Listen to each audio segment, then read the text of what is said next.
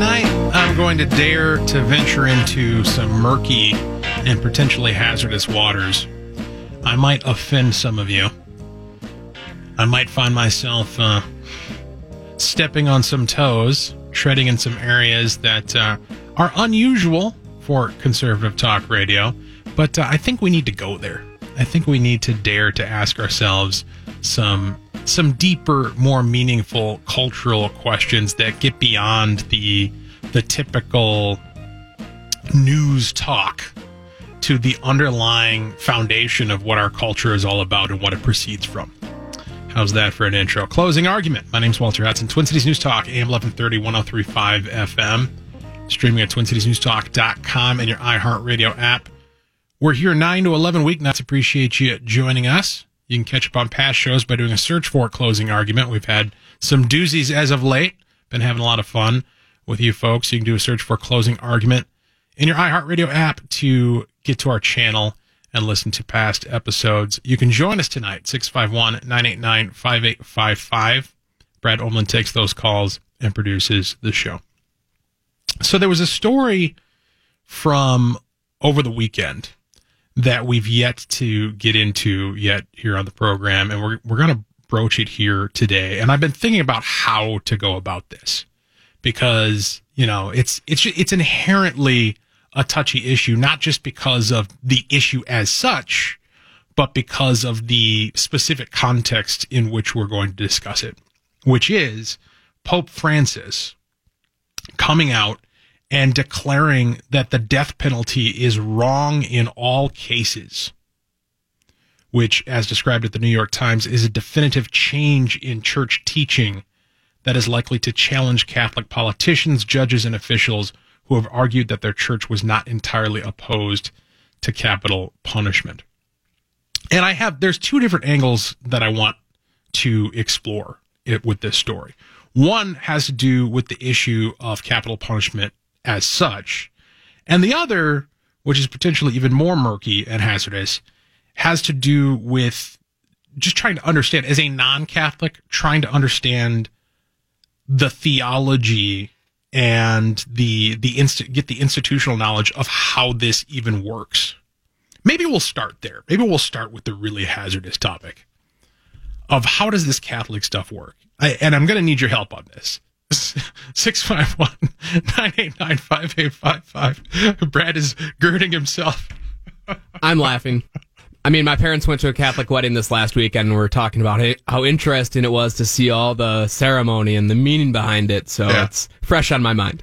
And look, you know, the, the, I'm not, the, this is not an attempt to try to, to do anything other than genuinely understand how this works. Because here's, here's my issue in trying to wrap my head around this, how something like this can happen and and have the impact that it's clearly going to have and is intended to have.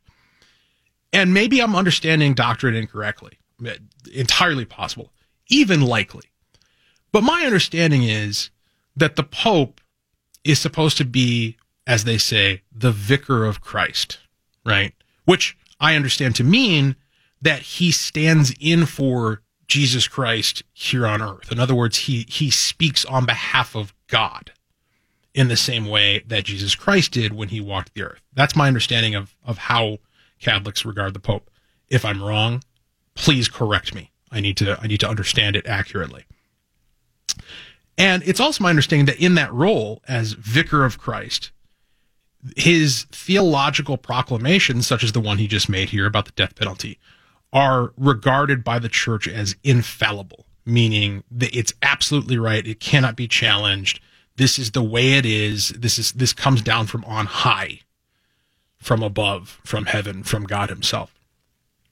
And so my question in light of that premise is how how does something that change how can something be both changing and infallible right so if if the death penalty was okay this I don't know when he made this announcement. This is labeled August second, which I think was what Sunday. Yeah, no, it was last Thursday. So let's say he came out last Thursday and he said the death penalty is wrong in all cases. On Wednesday, August 1st, the death penalty was okay, ostensibly, according to church teaching. What happened theologically? What happened in the in the the jurisprudence of heaven between Tuesday and Wednesday that suddenly made the death penalty not okay?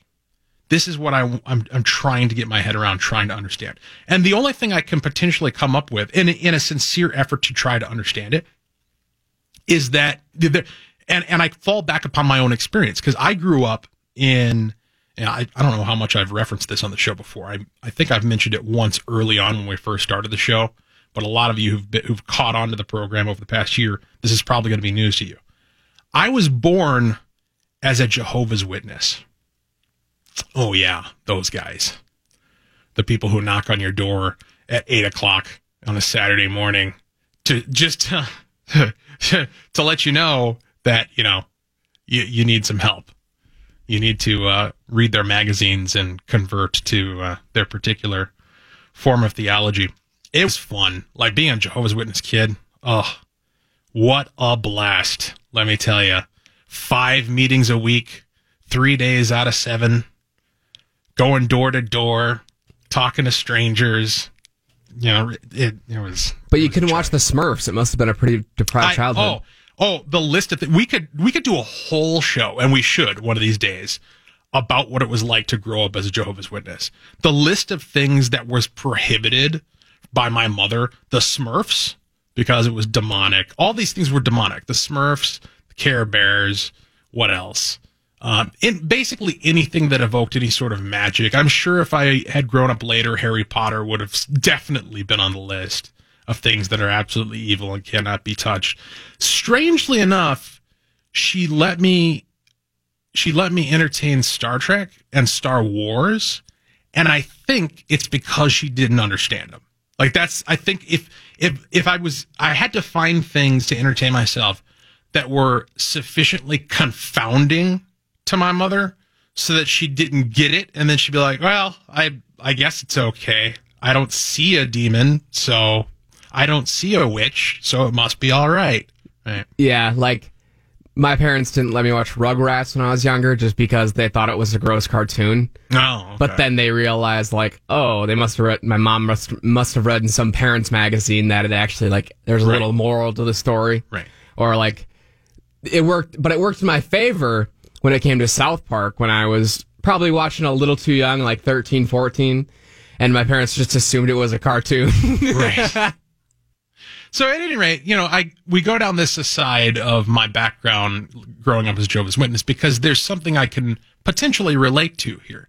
As a Jehovah's Witness, the the theology of the organization, as they refer to themselves, was constantly changing. You know, one of the one of the things you may be aware of from Jehovah's Witnesses is that they're they're date setters. They're constantly looking at the the end of the world is nigh. The end of the world is imminent. It's just around the corner.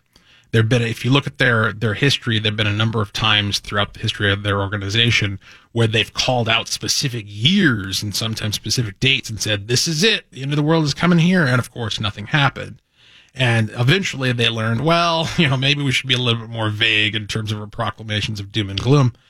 And uh, one of the ways in which they had, when I was a kid, what they were talking about is that there was a certain generation of people who were alive during the year 1914.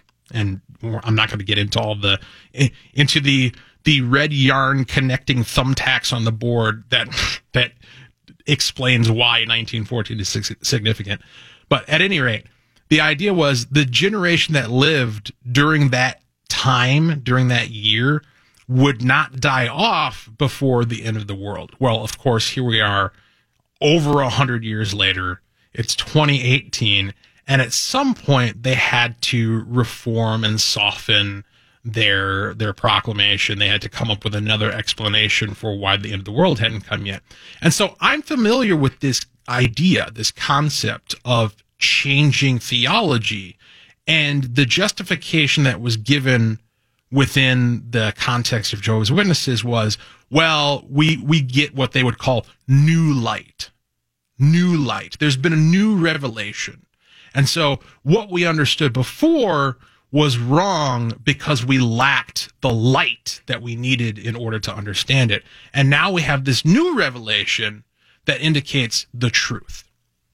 Now, part of my difficulty with that, and part of the reason why I'm no longer a Jehovah's Witness and haven't been since I was about now 17 years old, is because it occurred to me very at some point when I started to actually think in my teenage years that if this is a thing that can happen, if if new light, if new revelation can come onto the scene and change doctrine, then that puts people in a very potentially awkward situation. You know, like for instance, with Jehovah's Witnesses, one of their doctrines is they're against blood transfusions.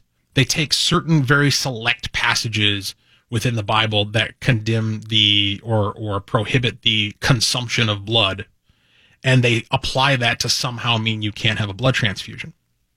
And so, you know, one hypothetical I would come I would think about is, well, what if the new light emerged at some point and told us we can have blood transfusions? Well, what about the kid last week who you just encouraged his parents to keep him from getting the medical treatment he needed in order to survive, who ended up dying as a result? And now here it is a week later, and we've discovered this new light. Oh, if he'd only been, if it only would have happened this week, he could have lived. He could have been fine. Like that, there, there's something inherently flawed with this notion, right? Like, obviously, if the doctrine can change, it can't possibly be infallible. It can't possibly be sourced from above. At least, you know, that's the conclusion that I came to that drove me away from uh, my childhood roots. Let's talk to Richard in Maplewood. Perhaps he has some uh, enlightenment for us on how the this theological stuff works in the Catholic Church. Richard, how you doing? Hi, I'm doing fine. It just uh, uh, I'm no expert on this, but I, I know Pope has to talk. Uh, I think it's ex cathedra or something, something like that, mm-hmm. where uh, that's the only time he's infallible otherwise, the policy can, policies can change. Uh, one of the reasons the death penalty has changed is because it's no we can hold people in prison, so there's not a necessity mm-hmm. to kill somebody. Whereas, in you know ages past, it was pretty hard to hold somebody in prison, so you'd put them to death. Is that one of the reasons that's been cited for justifying the the change in policy? And I, I don't even know how to refer to it. Is it policy? Is it doctrine? I, I, have no idea. I, am not really an expert on okay. it. Just, that's a little bit I can offer. So you you mentioned some, like a specific state or specific context in which the the Pope's declarations are considered to be infallible. Do, can you expound upon that? Like when those circumstances arise? Yeah, I'm not fully sure of the circumstances. There, okay. There's a definite circumstance when he speaks. I think it's ex cathedra or, okay. or something like that. I, I, I, like I say, I'm not an expert. Sure, sure, it's sure. only certain times that he's infallible. Right. Uh, otherwise, he says uh, policies change all the time. I gotcha. In, in the Catholic Church, but there's only certain times that he, when he speaks, it's infallible. Like life begins at conception. Now that's uh-huh. I believe that was an infallible statement. So let me ask you this question. You might not know the answer to this one either, and then we're going to have to go to a break, and we'll talk to Jason when we get on the other side. Um, if if something has been said that is infallible in whatever context is required in order for that to be considered such, for instance, life beginning at conception, can that be changed in the future? Like, could Francis come out tomorrow and say, you know what, life begins after birth? Not to my knowledge. I, I don't believe that can be changed. Okay. I, am no expert on this. I'm not a theologian. Sure. No, I hear you. I'm, I'm just trying to get a get some insider perspective. Yeah, it's very few circumstances where he speaks infallible. Gotcha. All right, Richard, appreciate the thoughts, and uh, we'll talk to Jason when we return and continue to take your call 651 989 5855. Eventually, we'll get into talking about the change itself in terms of uh, the declaration that the death penalty is wrong in all cases, and we'll kind of kick around the moral merits of that. Closing argument. My name is Walter Hudson, TwinCitiesNewsTalk.com.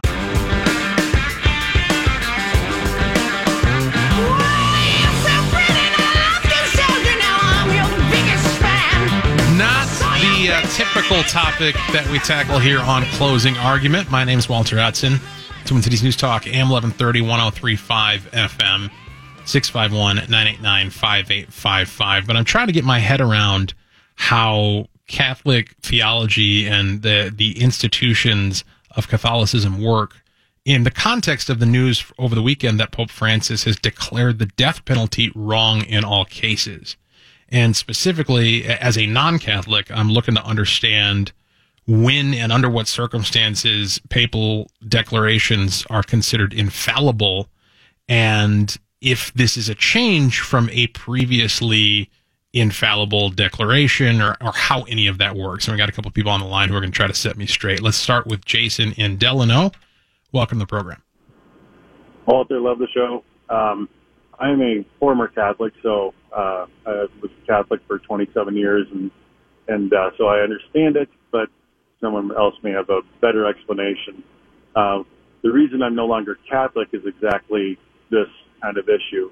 Um, I don't know if you're Christian or not, um, but the Bible is in, infallible, and when man tries to uh, create theology, um, which is what the Catholics believe that the Pope has the authority and is basically like Christ in a way, mm-hmm. which the Bible does, says no man is like Christ, uh, that he can make determinations on uh, what is right and what is wrong.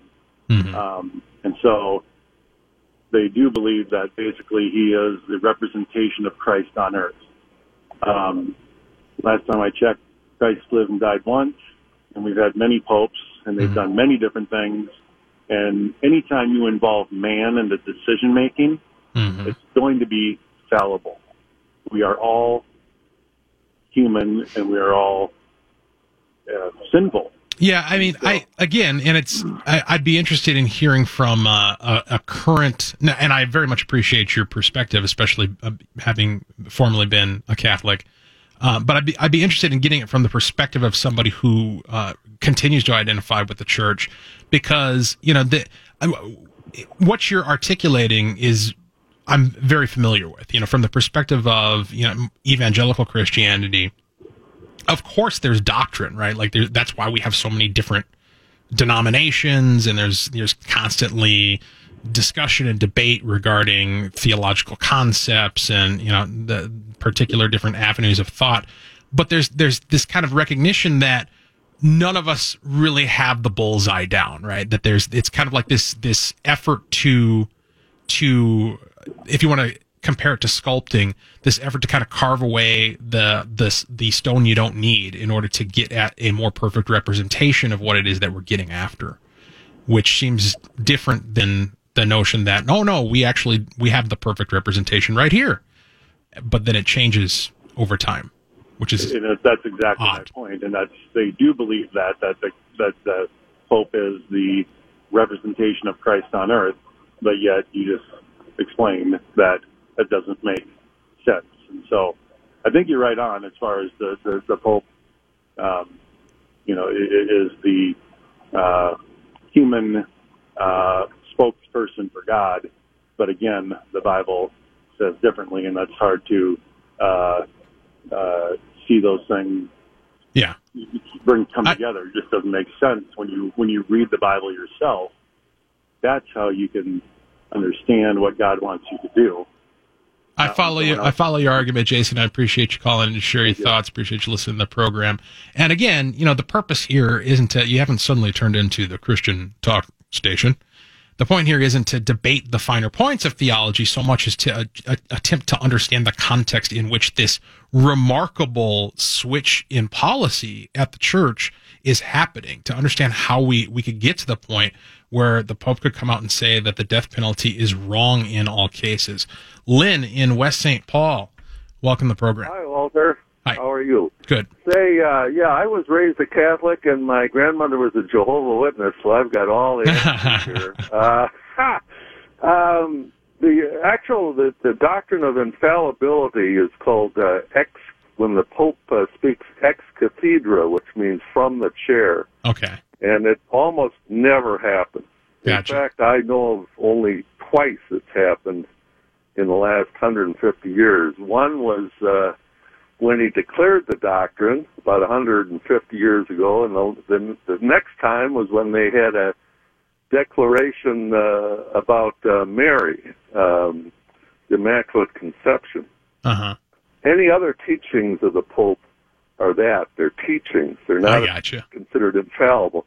And the other thing is, even with an infallible declaration, we were always taught that uh, for it to be binding, it had to relate to religious matters and not uh, political matters. If the Pope uh, gets on the chair and and tells you what the next lottery numbers are going to be tomorrow, you don't have to believe him. Uh huh. But uh, but the papal teachings are, you know, considered to be, you know, authoritative and uh, and uh, but they're not, you know, they're not on the same level as Scripture, or even on the same level as uh, necessarily as, uh, you know, uh, um, you know, traditions. So But, uh, I, I assume you're Catholic, correct? Well, I was raised Catholic, and uh, I went to a minor seminary for for uh, several years. Okay. And, uh, So you've got enough experience to hopefully be able to provide some insight to this question, which is how, from that perspective, what do you do with something like this? Like if you, if, and I don't know where you're at on the death penalty, but just for the sake of argument, Right. hypothetically, let's say you thought the death penalty was perfectly appropriate and in line with your theological beliefs last week, and now the Pope has come out and said this. What do you do with that? Do you do you feel obligated to reconsider your opinion? or or do you do you just fall in line or what what's the the impetus Well, I think if you were a Catholic and uh, and the, the Pope issued uh, a teaching like that, um, you know, you would be, uh, you know, you'd be uh, obligated to, uh, you know, to uh, to conform to that. You know? I got you. I mean, uh, and uh, you know, uh, but like I said, it, it's a matter of, but but it's not a matter of infallibility. On the other hand, you wouldn't necessarily have to so in other words a future pope could flip it around could change it. That's gotcha. right. And uh, and a lot of times what the popes do is uh, instead of declaring something like that themselves on an important issue, they will have a bishops' conference, uh, like uh, you know John the Twenty Third did back in the '60s, uh-huh. and uh, and uh, put it before the bishops and I see. And, uh, and issue teachings in the name of the bishops. And uh, you know that's the problem, you know. But a lot of people get the idea that you know uh, even Catholics get the idea that whenever the Pope says something, it's infallible. Well, that's not the case, and they i got you they rarely use that power. I- And, and for the very reason I find. I find it hard to believe that parishioners of any uh, religion don't fully understand their own doctrine. What are you talking about? I never had the, the chance to talk to my grandmother much about it, so I don't know. Yeah. All right. I appreciate the thoughts, Lynn. We're, we're late for a break. I appreciate you giving us some insight. All right. Well, having fun tonight. 651 989 5855. We'll, we'll get into the, the issue as such, the death penalty itself, and the arguments pro and con when we return. Closing argument. My name's Walter Hudson, TwinCitiesNewsTalk.com.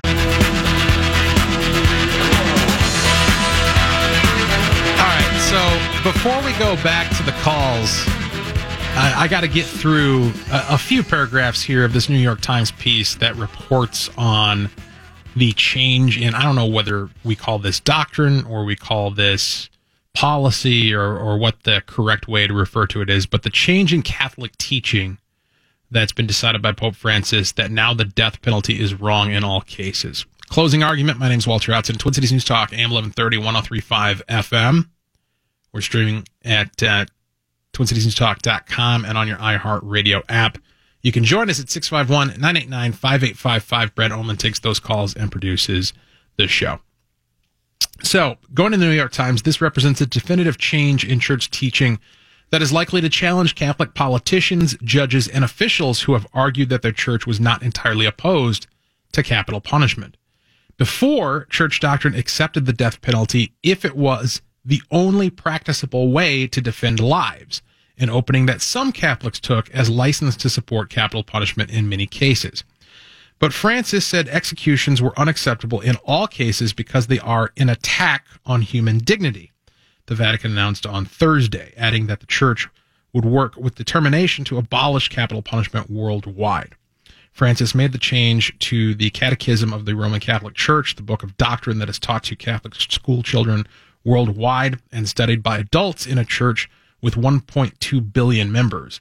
Abolishing the death penalty has long been one of his top priorities, along with saving the environment and caring for immigrants and refugees. And they go on in this piece to parse through the potential implications because, as it turns out, there happen to be a great number of Catholics in positions of prominence in public institutions throughout the nation and throughout the world. And so the question becomes, you know, if, if for instance, if you're uh, Governor Greg Abbott of Texas, who has been a supporter of capital punishment and the death penalty, are you now compelled to change your mind uh, because the Pope said so?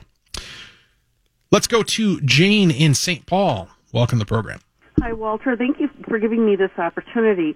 Um, the people that have called in previously are absolutely correct about the Pope speaking ex cathedra. I'm a lifelong Catholic, mm-hmm. and um, when the Pope does that, he does it very rarely, and it's meant to be something. Hey, listen up here. Uh, this is a doctrine of the Church that must be followed. Then the Pope will um, issue encyclicals on other important issues such as he did uh, previously on, uh, and you've got to remember these are different popes. Right. Okay. Um, uh, that uh, there was an encyclical on birth control. Mm-hmm. There was an encyclical on marriage, Christian marriage, Catholic marriage. Mm-hmm. And when the Pope um, has said what he said, he's just reinforcing a tenet or a teaching of the church that states basically that um, life is to be preserved from conception till natural death. Gotcha. And that's exactly what uh, he's coming out to. And I'm sure that's what's behind some of this. If we get a little bit more information, we will find that out that his thinking takes it all the way till natural death. There have been popes that have said that they can envision that there could be circumstances that would indicate that some such act as that uh, mm-hmm. may need to be done. Mm-hmm. But this Pope has said differently. He has said that uh, uh, the dignity of life from conception till natural death is to be reinforced. That's a, a doctrine to be reinforced. So I I don't expect you to argue on behalf of the church, but I'm I'm curious as to if you have any insight into where the concept of justice fits into that thinking. I will tell you right now, that's one of the most perplexing things to me as a Catholic. Because um, justice uh, for some people means social justice. For others, it means uh, making a decision that says, well, this is right and this is wrong. And we've got these concepts all mixed up, and it makes it really hard, especially um, when you're trying to decide some of these different things. Like conservatives are always blamed for not caring much about the poor. Uh-huh. Well, the truth of the matter is, um, a lot of conservatives care an awful lot because, according to everything that I've read, uh, they're much more generous with their time and their money than some others. Hmm. And as a result, I it so can be very confusing.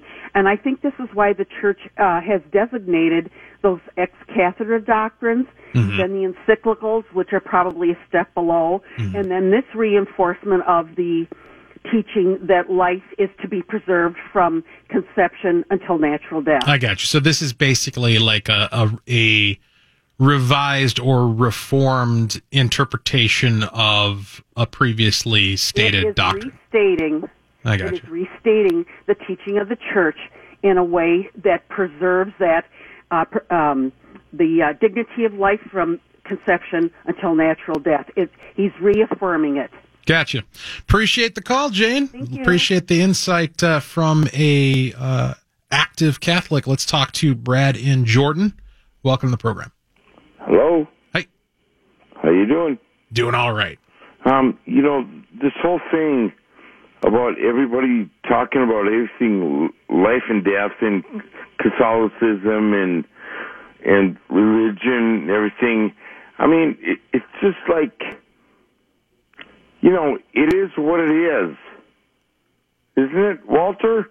I I I'm a big fan of the law of identity. I do, in fact, believe that it is what it is generally, but I don't follow what you mean in this context. Well, okay, I'm I'm going to try and explain it to you. I mean, the you know, I mean the the laws that that that we abide with and everything, and it's been going on for centuries, right? Right. You know, a, a life for a life, this, that, and the other thing, and uh, Sure. Sure.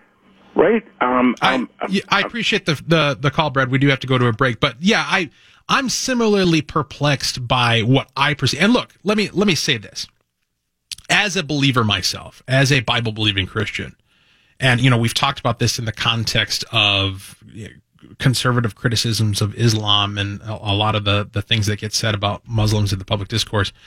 There's nothing more annoying as a believer than to have somebody who doesn't share your belief tell you what you believe, right? Like to define it for you. And so that's not what I'm attempting to do at all here tonight. I'm uh, genuinely seeking to understand the the theological and institutional context in which this choice by the pope took place.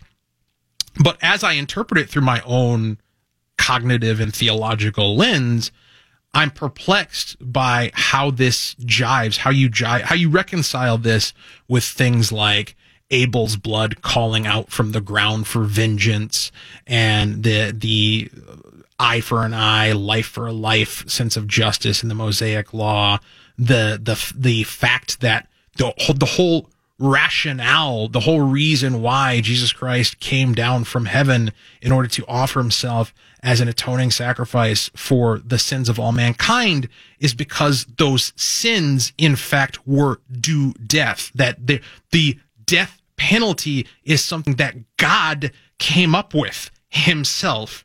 And so how is it that we're now dispensing with that? How is, are, are we going to say that God doesn't hold life to be sacred when he declared a death penalty for countless hundreds of thousands of people throughout the biblical narrative. You know, the flood comes to mind.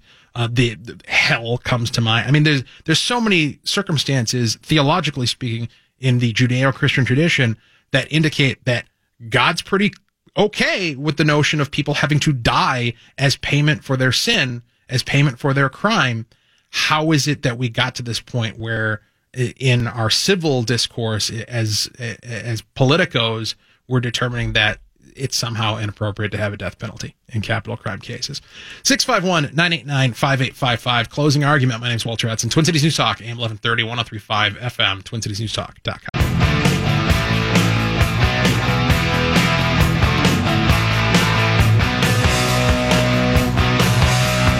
So, I admit, we got a little sidetracked this hour. Diving down into trying to understand the the institutional inner workings of the Catholic Church and uh, how it is that uh, this declaration from Pope Francis that the death penalty is wrong in all cases, how that even came about, what it means, what the implications are. And uh, it's been fun. Appreciate you guys contributing. 651 989 5855. Closing argument. My name's Walter Hudson. We'll get to Tom and Eden Prairie real quick here, but I just want to, you know, to put a bow on the conversation. We never actually quite got to debating the death penalty as such. I kind of touched on a little bit at the end of the last segment as, as to what my thinking on the subject is. I've always found it interesting, this argument that the sanctity of life or the dignity of life is an argument against the death penalty. To my mind, literally the opposite is true. The sanctity of life and the dignity of life is an argument for the death penalty because we're not talking about, you know, killing people who just willy nilly, randomly, without any sort of context. We're talking about putting to death people who have committed crimes against that sanctity, against that dignity, against life itself, against humanity. People who have committed capital offenses, offenses which, which ascend to a level or descend to a level, depending on how you look at it, that's so grave that the death penalty is due as justice for their crime. And this is kind of a recurring theme of our discussion here on the show, wherein increasingly it seems as though justice is an elusive concept within our supposed justice system.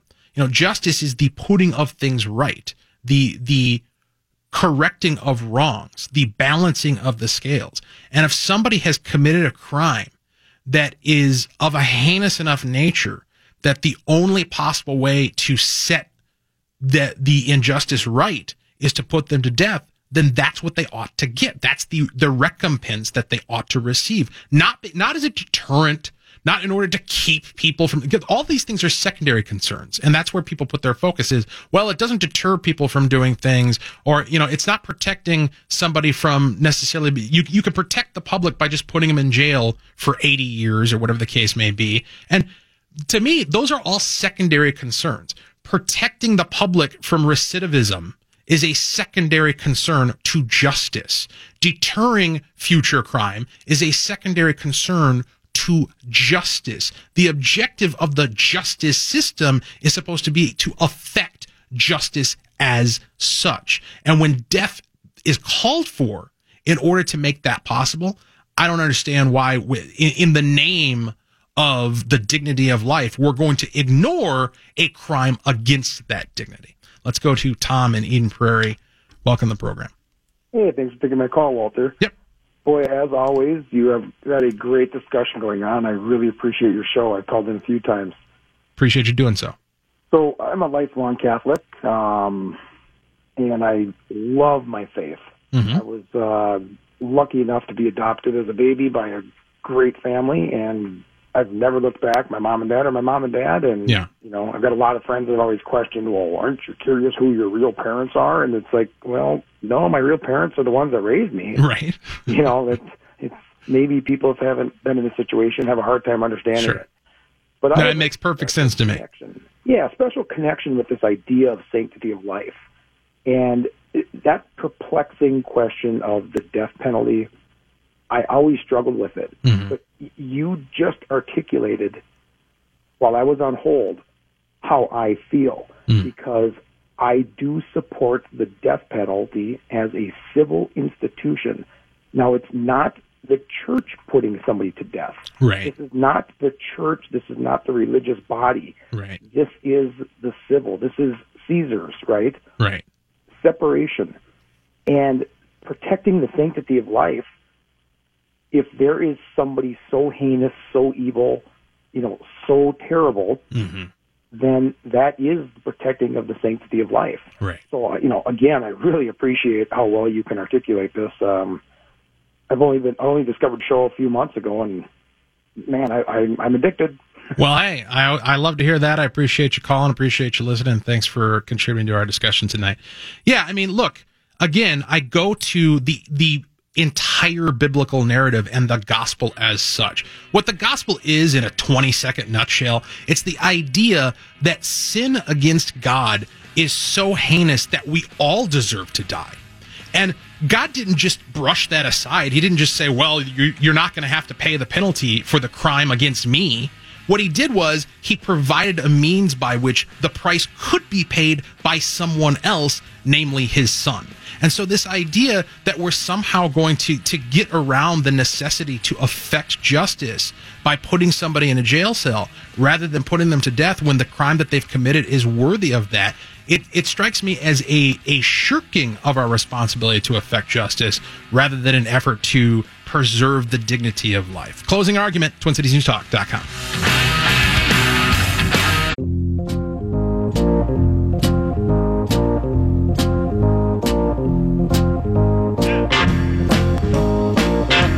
We spent quite a bit of time last night talking about the situation with Alex Jones and his brand InfoWars, Prison Planet, and what have you, that have been kicked out of a variety of social media platforms.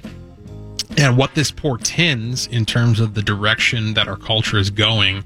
And, you know, this all happens in a context where you have the New York Times posting op eds arguing against the freedom of speech, arguing against the First Amendment. Leftist academics openly saying, yeah, we liked it back in the 60s when it was useful for our political agenda, but now that it's being used to the benefit of conservatives and corporations and our political enemies, well, now something simply must be done. Now we need to shut it down. Now we need to ban people. Now we need to kick people off of platforms and what have you. And uh, you know, it's it makes sense that they would start with Alex Jones.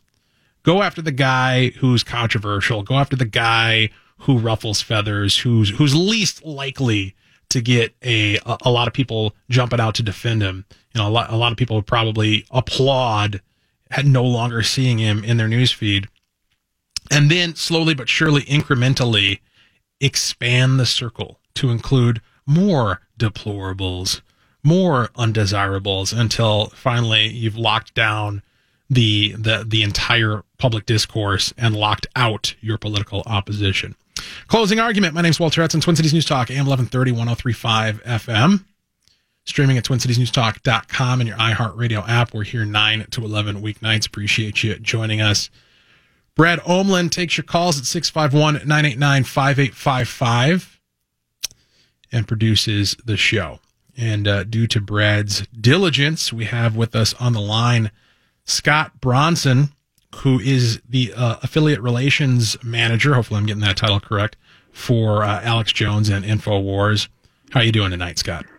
I'm doing well, Walter. Good to meet. Uh, good to meet you. Good to talk with you. Yeah, absolutely. I appreciate you coming on the program tonight. And you know, I I just kind of want to start. You know, this is a a unique opportunity that we have to kind of get an inside perspective on what it's been like for you guys to to go through this. I I assume as the affiliate relations uh, staff person at Infowars that your job entails uh, keeping the the radio empire, so to speak, together. Is that correct?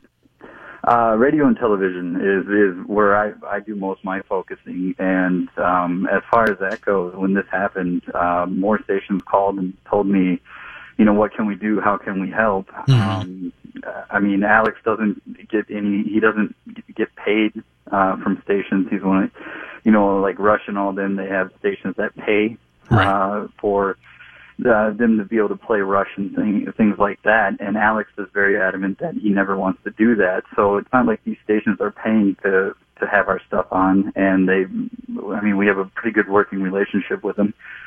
So you know, when it first happened, um, we've heard from more station managers calling to say, you know, is there anything we can do? Is there anything, you know, anything that we can, you know, how can we help? Type of thing. Um, the TV side uh, that's a little bit newer, but um, I mean, we've kind of had the same thing. I mean, you, we we deal with mostly people who kind of agree with not necessarily everything that we say, but mm-hmm. they like that we ask questions. Um, right.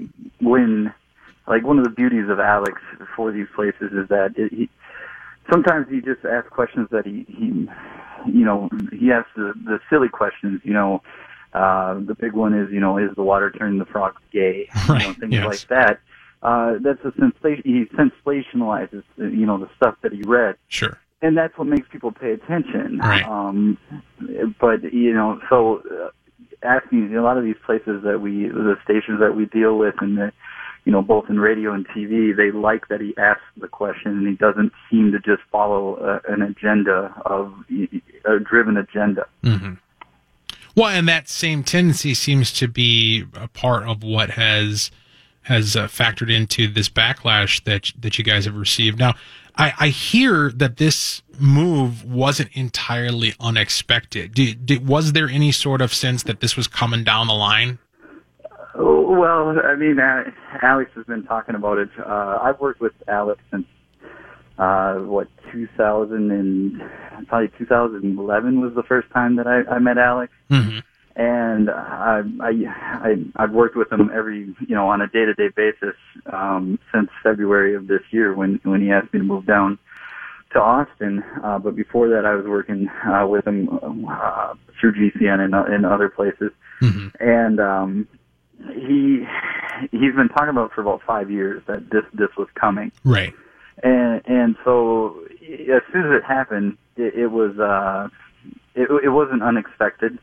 Uh, it was a little bit unexpected how it all came down. Uh, you know, what, what you had YouTube, Facebook, uh, Spotify, Apple, Pinterest, LinkedIn, and Mailchimp all banning us within a within a 12 hour period. Sure, right. Um, and so like the whole the the wave was a little bit bigger than expected. Um, but we we have things that, that we were putting in place and getting ready to uh, roll out that we're just we, we just kind of ramped up a little bit quicker on on how we want to roll that out. Yeah, preparation has always been a strong theme of the of the work you guys do over there. I'm sure you you had some contingencies uh, in play. The so in terms of the the effect that you guys see on this having on your well before i get into that because i do want to talk about the future and what you envision for how you guys are going to to roll with this punch but uh, i i want to get into the um the the effect that this has on the message that alex puts out there because you know this is consistent with the kind of thing that he's warned about for years that that this type of, of clampdown on expression was coming in a in a sense, does this help you guys that that in in a kind of a weird, unintended way that they've actually done exactly the kind of thing that Alex said they were going to do? Um, yes and no. Um, it, it, in the way that it helps us isn't necessarily in the sense that um, that you would want.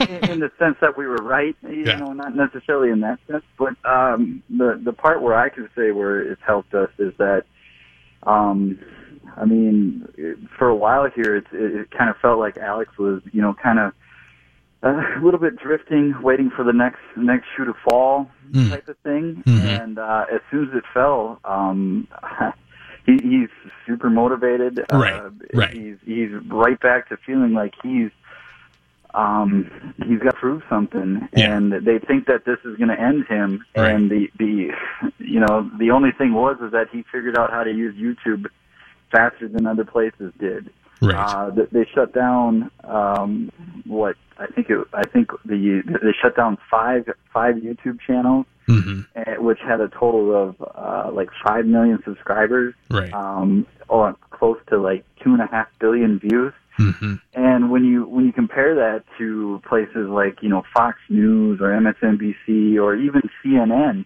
right? Um, he he was right up there. I believe CNN was the only one that had more, and they kind of had to deal with uh, with they seem to have to deal with Facebook, or not Facebook, but uh, YouTube to promote their stuff.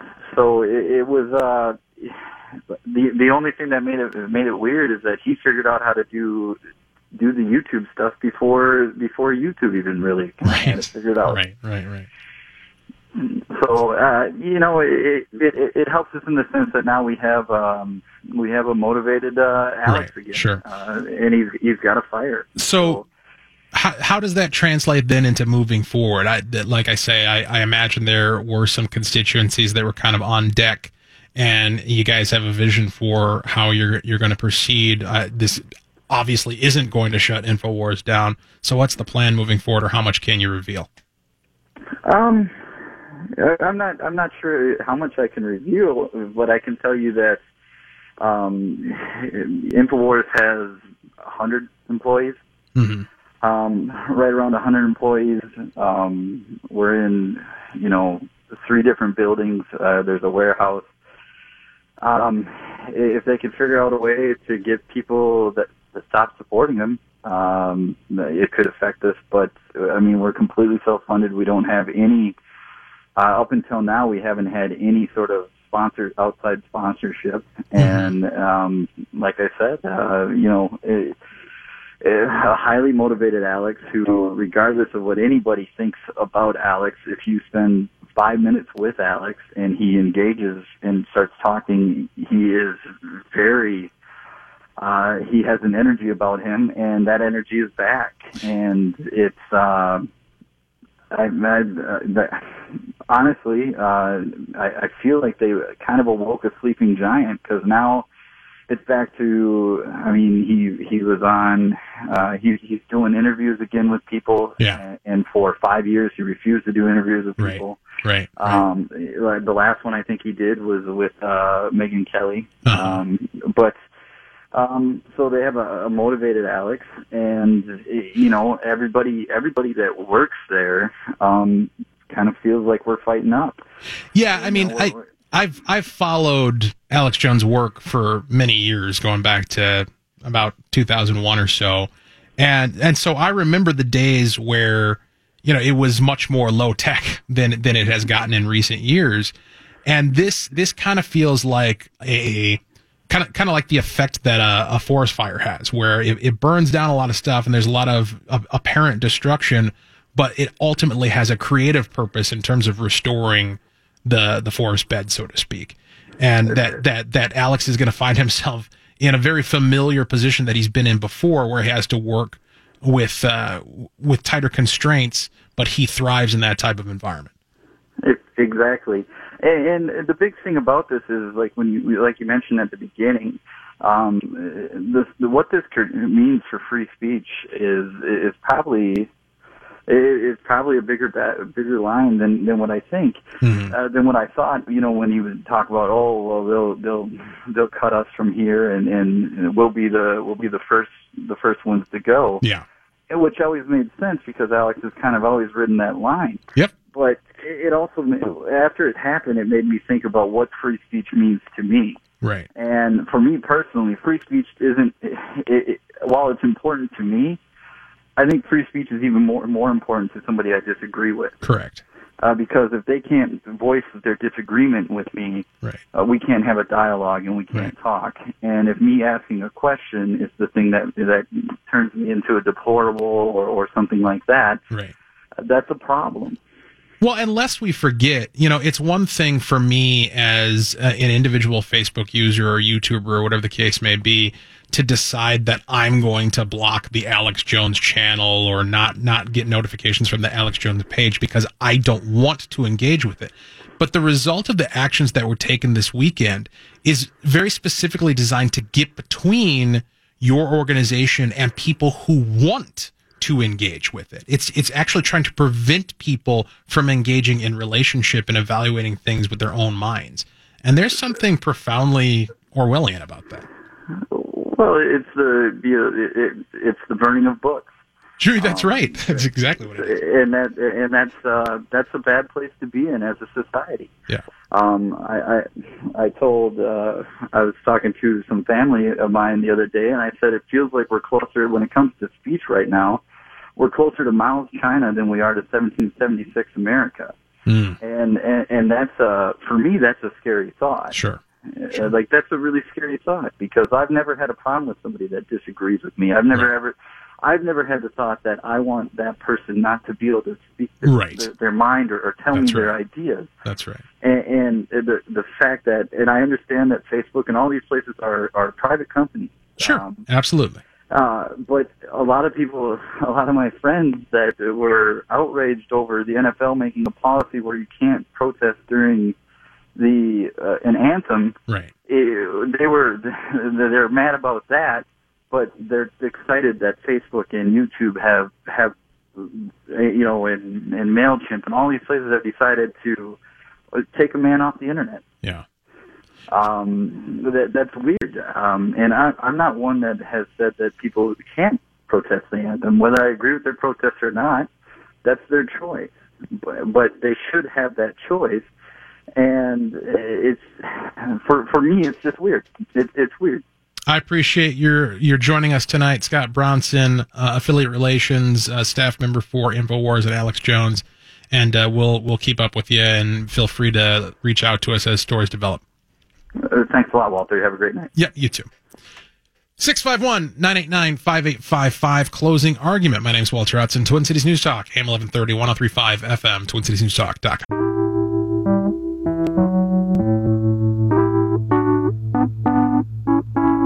We just spent some time talking with Scott Bronson, affiliate relations staff for InfoWars, and uh, he shared his insider perspective on what it's been like to be kicked off of virtually every major social media platform, many of which have been leveraged over the years to to propagate the InfoWars brand and the commentary of Alex Jones.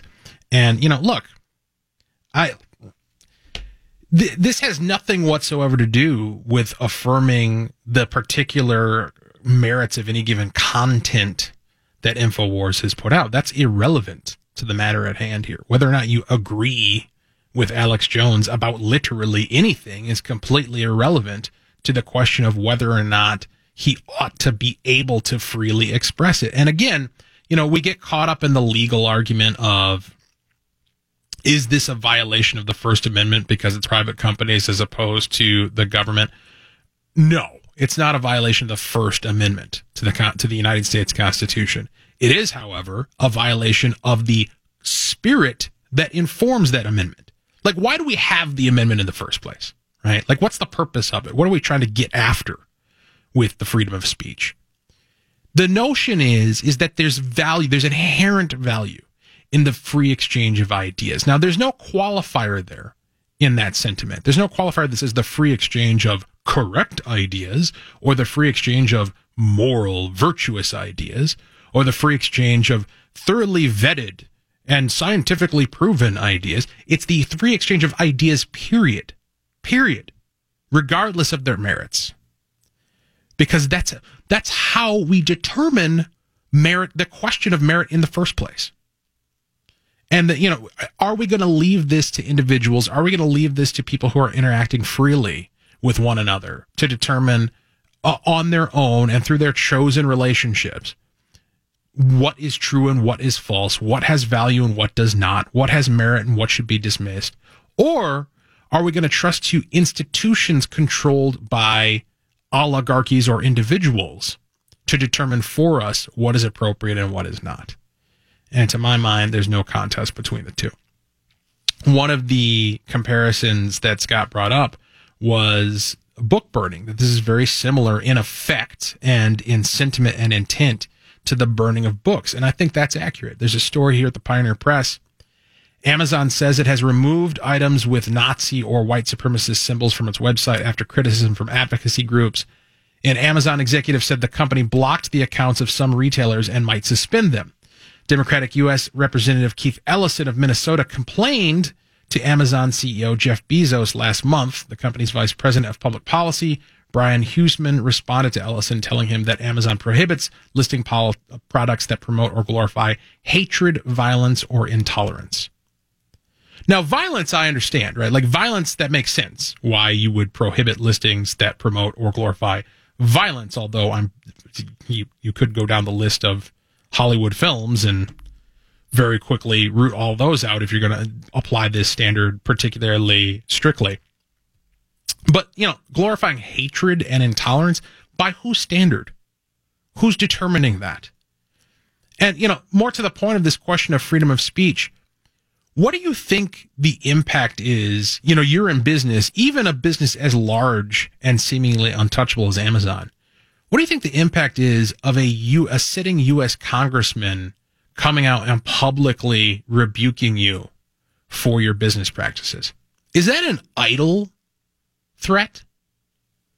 You know, it's kind of like when you're on the street and you're engaged by a police officer. A police officer comes up to you and starts asking you questions. Regardless of whether or not you've done something wrong, you're immediately back on your heels, right? What, what what's going on here? What have I been, what do I need to do to get out of this situation? Because there's an implied power, well, not just implied, an actual disparity in power in that relationship. And that's true also of when Keith Ellison goes around posturing, talking about your company.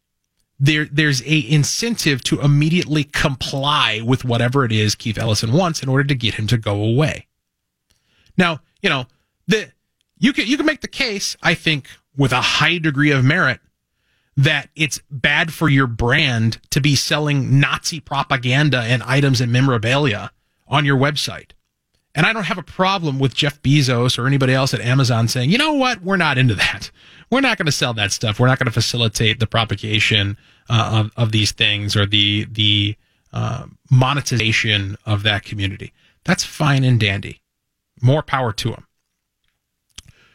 What I support that as an expression of their values, right? Like if, if they're saying, look, as a company, we don't want to be involved in the propagation of these ideas.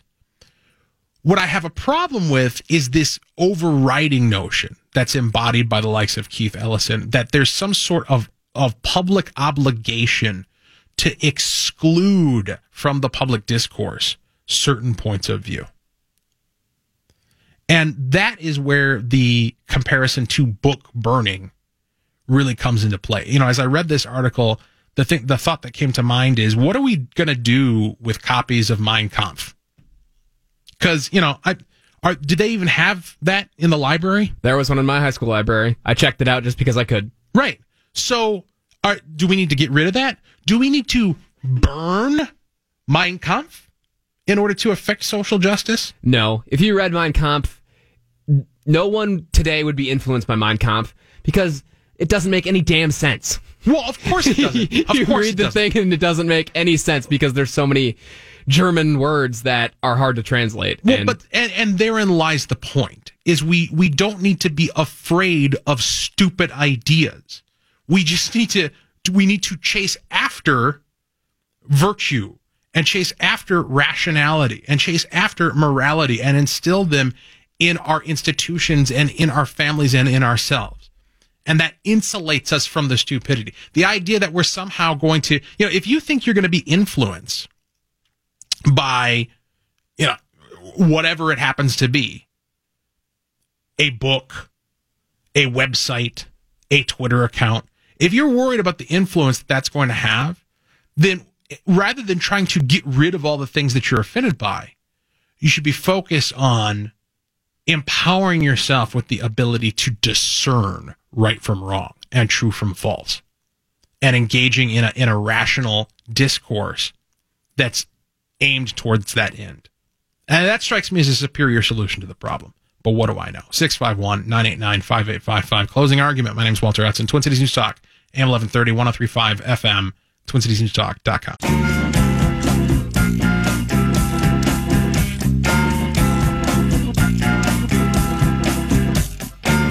You know, it's gotten so bad. I tripped upon a post that Sue Jeffers put up on Facebook, ironically, speaking about one of our competitors in the Minneapolis market here.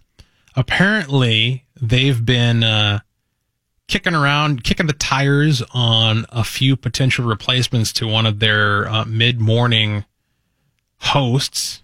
I'm not too familiar. I, I, honest to God, I'm not just trying to be like a, a corporate partisan here. I don't listen to this station and I'm unfamiliar with their talent, but apparently they have this guy who's been on in the mid mornings for quite some time who is leaving and they've been testing out replacements and the city pages has this this article that's very clearly designed to gin up opposition to the conservative direction that this station is going in terms of you know one of one of the people that they've apparently tested out is Bob Davis who used to be on the morning show here on this program alongside Tom Emmer, who went on to be the congressman from the, the sixth congressional district here.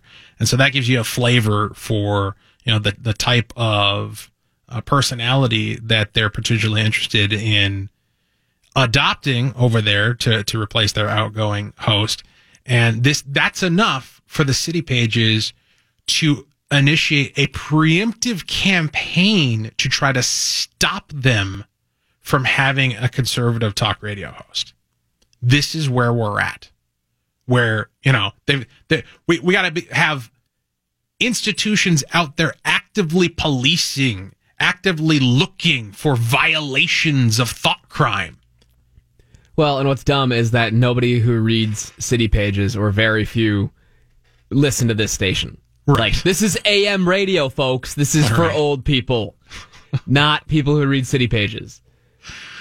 Uh, but you know, I mean, it wouldn't be the first time that a constituency that that does not cross over with a customer base was able to affect that business's operation through you know threats of boycott or just generally drumming up bad publicity. Well, and I think to a detriment to City Page's argument, if they are considering conservative host, I mean, he's I've never listened to the guy. He if the WC or if they're considering him like uh it's he he must be a good host objectively like Right. you know regardless of his political ideologies Right.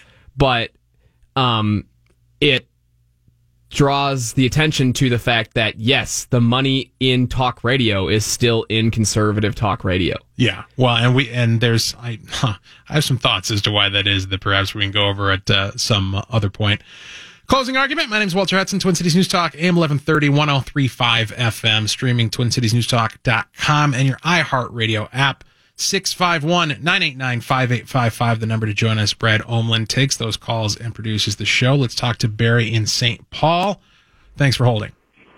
So I wonder if these actions by Facebook and YouTube and some of the other sites that are, that's going on doesn't prove that they're more uh, publishing places Yeah. than they are hosting places. Right. And if that's if that's the case, then doesn't that change the paradigm in which they operate? Because a lot of the lawsuits that they've defended themselves against, Mhm. they've said, "Well, we can't control what gets posted on here. Right. We we only react after we get done." But but they're not doing that. They're preemptively going after people now. Yeah. How has that not changed their paradigm in which they operate? Well, I think it does. I think it absolutely does. Now, whether or not that will be recognized under the law is a separate question, but absolutely, you know, that we, uh, this has been discussed at length by Ben Shapiro. You know, he talks about the difference between a platform versus a publisher.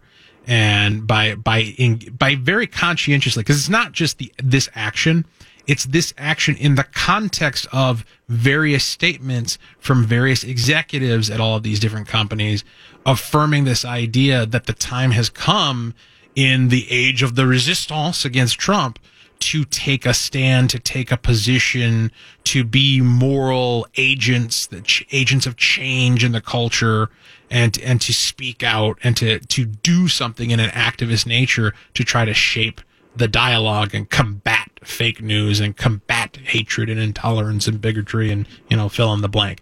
And if they're going to do that, then at what point? You know, ironically, while Facebook is making me jump through all kinds of hoops in order to put out a dumb little ad for this show. And they're also, by the way, I haven't even told this story.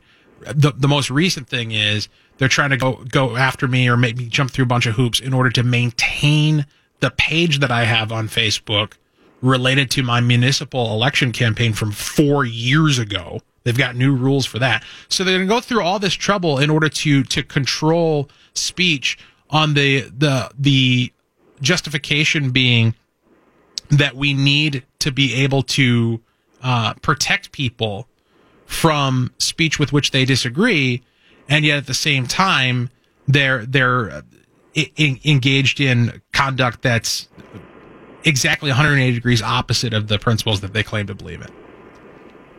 Well, and, and that's that's what I'm curious about. Is won't that ultimately cause Facebook and YouTube, at least particularly, to lose stock value because of the the the whole liability that will come with that? Because the one big lawsuit could literally end them. Uh, well, I, I don't know enough about the structure of their company or their finances to to have a, an educated guess as to that. But certainly there are potential legal repercussions. Appreciate the call as always, Barry. You know, there's always potential repercussions to uh, changing your modus operandi, especially when you've been referring to yourself in a in one model you know that being a platform and then you start behaving in a different model that being of a publisher it uh, it's definitely something that could potentially have an effect speaking of changing your whole paradigm changing how you look at the world changing your own identity itself there's a study that comes out of the journal of social and personal relationships that found an overwhelming majority of folks would not date a transgender person now, this falls into the category of didn't need a study for that. Didn't need a study to tell me that. Right? Like this one had figured out on my own. Yeah, just anecdotally, like you can figure it out. Like people who date, I think people who are cisgender date people who are cisgender, Right. and people who uh, are gender queer or bi or bi or uh, or consider themselves trans uh, are more willing to date someone who is the same and le- Yeah. probably less willing. Maybe I mean maybe that like a person who's gender queer likes someone who is the opposite, you know, like, oh well, I'm a man who considers myself a woman, but I like a manly man. I don't know, but that's that's the mi- minority, I would say. Uh, uh, again, I find myself envisioning the the scraps of magazines and newspaper on a whiteboard with red yarn strung bete- between them in order to explain your orientation and why you like what you like, and uh, it's it's all quite confusing. it's just like Apple Jacks. Apple Jacks? They eat what they like. Oh, I gotcha. All right. Well, on that note, we'll get into this piece over the Daily Wire that breaks down this study and the subsequent uh, rhetoric coming out of the LGBTQ community when we return. Closing argument. My name is Walter Hudson. 651 989 5855, TwinCitiesNewsTalk.com.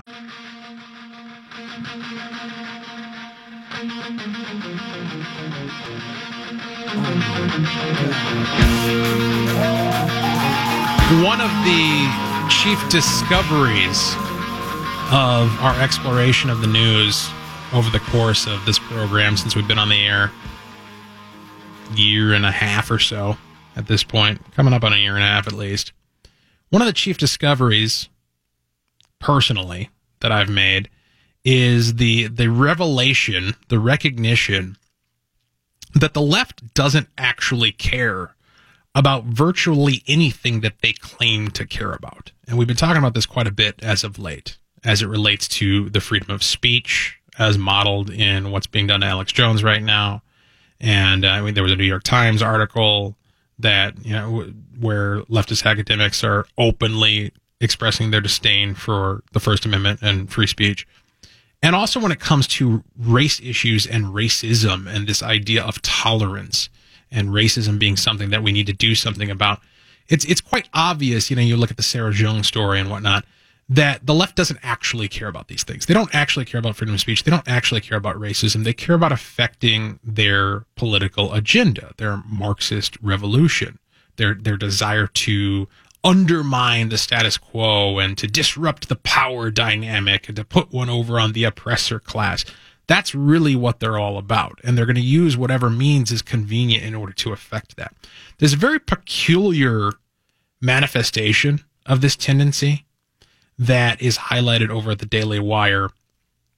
A new study published by the Journal of Social and Personal Relationships found that an overwhelming majority of folks would not date a transgender person, but wish to date a person of the sex and corresponding gender they are attracted to. Now, this is uh, this is a good contender for most obvious statement of the decade, perhaps even the century. You mean to tell me, hold on, you mean to tell me that people want to date others of the person of the sex and corresponding gender they, they are attracted to? I'm shocked. I'm absolutely shocked. A cisgendered heterosexual male wants to date women. And by women, he actually means people who are equipped with female genitalia. I'm shocked. I would have expected otherwise. By women, I mean non men. Right. By women, I mean at no point have they ever been a man or could have rationally been confused for one, right? Like that's that's kind of the standard we're throwing up here. When the study's broken down further, a near majority of those who claimed they would date a trans person did so in relation to their biological sexual orientation, not in line with the gender the trans person believes themselves to be. In other words, people generally only wish to date people who belong to the sex they want to date. This was not only shocking to them.us, a pro LGBTQ blog, but was chalked up as discrimination driven from transphobia. Now, here's here's the question that I have coming out of this because this is this is a emergent theme that you can bet is you you have not seen the last of this. This is going to be a new thing. This drive that you actually have to be you're obligated because of your status as an oppressor, because of the privilege that you enjoy as a cisgendered individual. You are obligated to change your sexual preferences in order to accommodate the underclass known as transsexuals, the oppressed class known as transsexuals. You have to give them a chance. You have to become attracted to someone that you're not attracted to in order to be woke. That's now the obligation that's being put forward. Now, I have a question about this, and it strikes me as rather mind blowing this question. Which is it? Are we supposed to affirm people's sexual orientation by respecting and celebrating their preferences? Or because that's what we've been told for years, right? Like you you must affirm, respect, even celebrate and applaud somebody's sexual preferences no matter what those preferences are. Or because they're theirs and they have a right to have them, right? Or are we supposed to berate people into changing their sexual preferences in order to conform with the emerging social norm? Because that's what this is. When you're going around telling people, hey, I know you're attracted to women, but we really need you to expound that to include men who say they're women, right? In order to be woke, in order to be tolerant, in order to be with the new thing, in order to be jiving with the new program, you have to actually change who you're attracted to. How is this fundamentally different than, say, gay conversion therapy? Because one of the things, if you want to get a lefty animated, just get into talking about gay conversion therapy. The idea that through some sort of therapeutic process, you can take somebody who is homosexual and you can actually get them to abandon their homosexuality. You can get them to through, you know, typically this is something that's associated with Christian ministries. And the idea is that through an act of God, a person is brought out of sin and restored to heterosexuality through the will of God. Now, that is anathema. That is horrifying to the left. The idea that this is something that anybody would even think of let alone expect or try to put somebody through. It's been described as traumatic and abusive. In, in, in, some cases, I believe there have even been efforts under the law in some states to try to outlaw this practice of gay conversion therapy. How is it fundamentally different to come up to me and say, you need to start being attracted to transsexual people? I mean, thankfully, I don't think a lot of people are saying this because it speaks to the what you're saying, the biology of it that right. people aren't, and even even someone who might claim to be woke and support trans rights, which is certainly you know you're okay to do. Um, like th- at the end of the day, they realize that that's not how it works. Well, and it like the the the logic of this seems to implode in on itself, like to collapse under its own weight. Because w- at what point, once you've detached the notion of gender, which is apparently supposed to be fluid now, right? Once you've detached the concept of gender from biological sex, past that point, what does it even mean to have a sexual orientation? Like if you're if you're gay, which means that you're into people of the same sex, biological sex as you, but then somebody else comes along who's the opposite biological sex but believes that they're the other gender. you're now supposed to accept them. And that's one of the things that's highlighted in this piece is the notion that only in total only 12% of those surveyed said they date a trans male or female, and that, this is of identified uh, people who identify as being uh, homosexual. They said only 12% of them surveyed would date a trans male or a trans female, meaning that even within the homosexual community, they prefer their partner to actually be the gender that they're looking for, right? And so, you know, the, it, you're, it's just like the the piece talking about feminism that we discussed, where when you actually undermine the definition of the word women, feminism can no longer be a thing. When you actually undermine the definition of male and female, homosexuality and heterosexuality cease to have any sort of effective meaning. This is the stupidity that we've gotten ourselves into. TwinCitiesNewsTalk.com.